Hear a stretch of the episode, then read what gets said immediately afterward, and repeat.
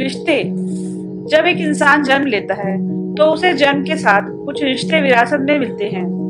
बचपन से बुढ़ापे तक रिश्ते जीते जीते उन्हें ढोते ढोते कभी कभी हम थक जाते हैं और कभी कभी हम हार मान लेते हैं। सबसे अच्छे रिश्ते वो होते हैं जो हम अपने दिल से बनाते हैं। चाहे वह रिश्ता दोस्ती का हो, या अपनेपन का हो, करुणा का हो, या दया का हो। रिश्तों में जो अपनापन पहले हुआ करता था, वो आज कहाँ देखने को मिलता है? आज रिश्ते बेमानी हो गए हैं। आज रिश्ते पैसों के दम पर चलते हैं। किसी भी रिश्ते के लिए कितना भी कर लो, तन मन लगा लो। फिर भी लोग उसी को अपना कहते हैं जो पैसा खर्च करता है।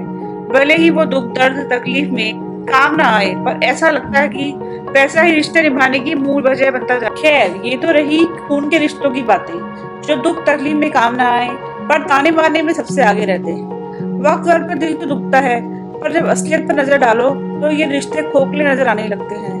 एक माँ बाप का रिश्ता ही निस्वार्थ होता है, जो हमें ताउम्र कुछ न कुछ देता ही रहता है। माँ बाप बच्चों को पालने में ताउम्र लगा देते हैं, पर बड़े होकर वही बच्चे माँ बाप की कदर और परवाह न करके उनसे पैसे और जायदाद की उम्मीद रखते हैं। ये नहीं सोचते जो माँ बाप का आज है, वही उनका कल भी होगा। कुछ रिश्ते, कुछ जज्बात ऐसे होते हैं जिन्हें शब्दों में उतारना मुमकिन नहीं।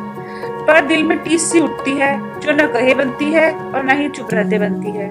कुछ न करने की कसर उम्र भर चुपती है, इसलिए शब्दों को अल्फाज देना ही अच्छा।